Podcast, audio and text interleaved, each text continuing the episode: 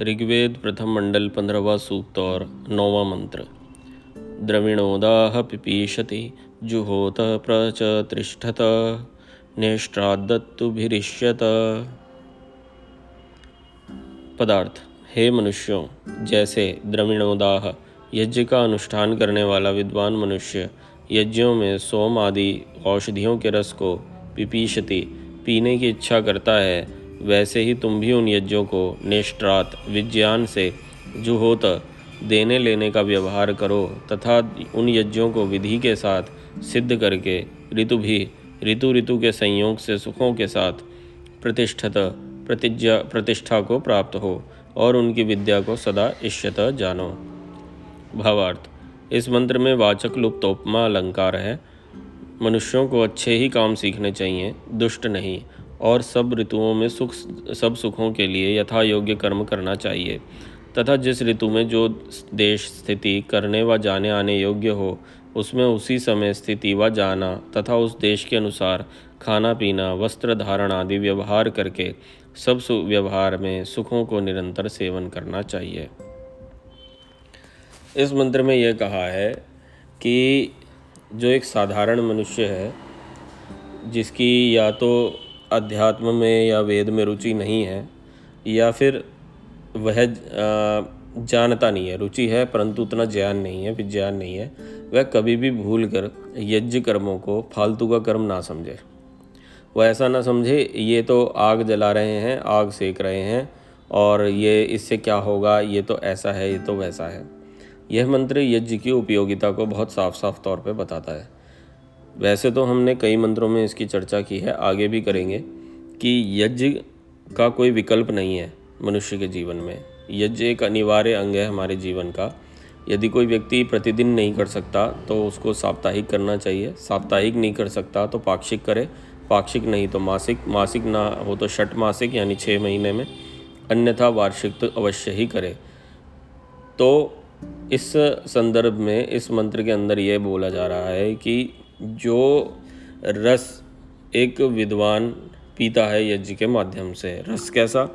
रस आप समझिए कि जो यज्ञ को करके विद्वान व्यक्ति लाभ प्राप्त करता है, उसको ठीक प्रकार से जानकर हम भी वह लाभ प्राप्त करें जैसा कि वो विद्वान मनुष्य करता करें।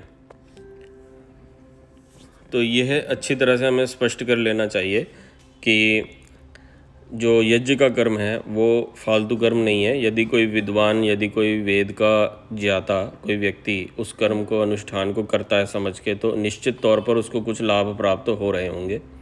वह लाभ या आध्यात्मिक भी हैं, भौतिक भी हैं, हर प्रकार से उसको उन्नति देने वाले हैं। साथ में उसके वातावरण को भी पुष्टि देने वाले हैं, सभी जीवों का कल्याण करने वाले, ऐसे कई सारे कर्म एक साथ उस यज्ञ के माध्यम से होते हैं। तो इस जो लाभ को, यज्ञ को के लाभ से जैसे वो विद्वान जो है अपनी उन्नति को प्राप्त हो रहा है, ठीक वैसे भी हम भी प्राप्त हों। तो हमारे भी मन में ये इच्छा हो कि हम भी यज्ञ की क्रिया को समझें, यज्ञ को जानें और यज्ञ को नित्य करें, नियमित रूप से करें, ताकि हमारा भी जीवन उन्नति को प्राप्त हो। अब हो सकता है आप में से जो लोग ये ऑडियो सुन रहे हों तो आप लोग ये जानना चाहें कि यज्ञ कैसे होता है, या कैसे करना चाहिए। तो इसके लिए एक बहुत, आजकल तो बहुत साधारण, सरल विधि है और वो ये है कि यूट्यूब आप यूट्यूब के माध्यम से बहुत, घर पर ही 10 से 15 मिनट का यज्ञ करना आप, सीख सकते हैं।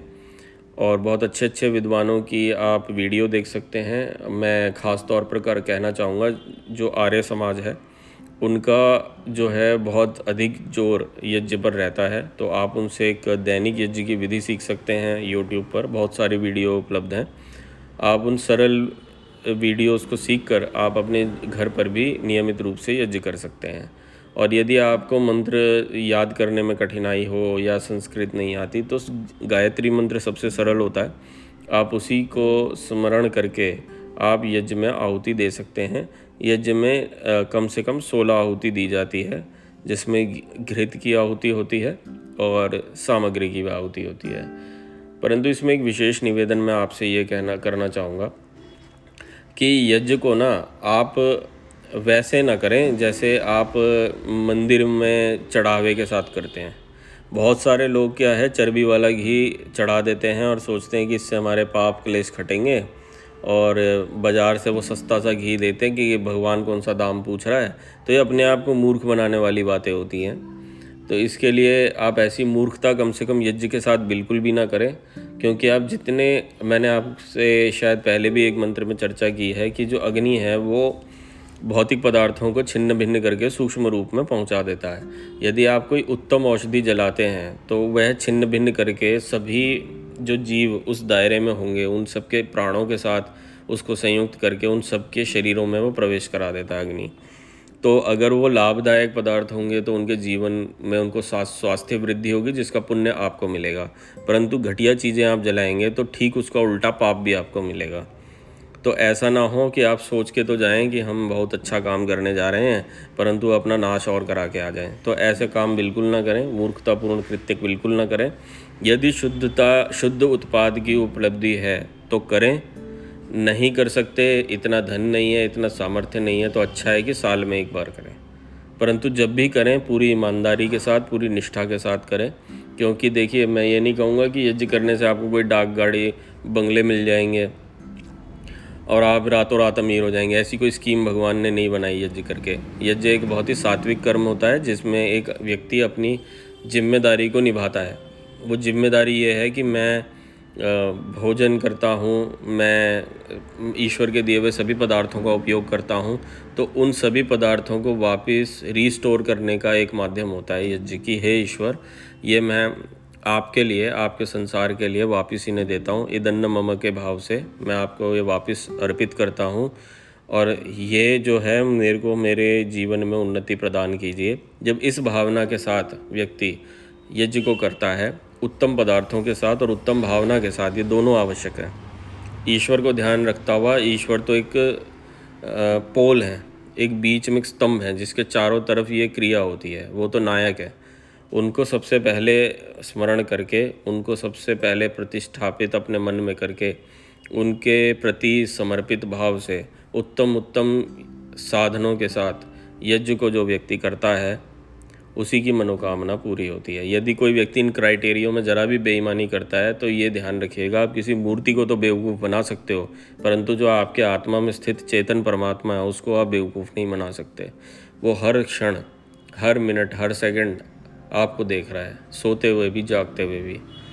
तो उसको आप मूर्ख नहीं बना सकते कोई भी नहीं बना सकता। तो अच्छा है कि आप उसके प्रति सरेंडर हो जाएँ। वो एक ऐसा न्यायाधीश है जिससे कभी भी चूक नहीं होती। वो कभी भी न्याय करने में ज़रा भी ना तो करता ढिलाई और ना करता है वो कोई चूक। वो हर किसी को बराबर जि, जिसके लायक है उसको उसका फल देता है। तो अच्छा है कि उस ब्रह्मांड के नायक से आप ज़्यादा चालाकी करके अपना नुकसान ना कराएँ। आप ईमानदारी से, शुद्ध भाव से, समर्पण के साथ आप यज्ञ करें तो आपका, आपके परिवार, आपके समाज, आपके विश्व का पूरी तरह से कल्याण होना संभव है। ओ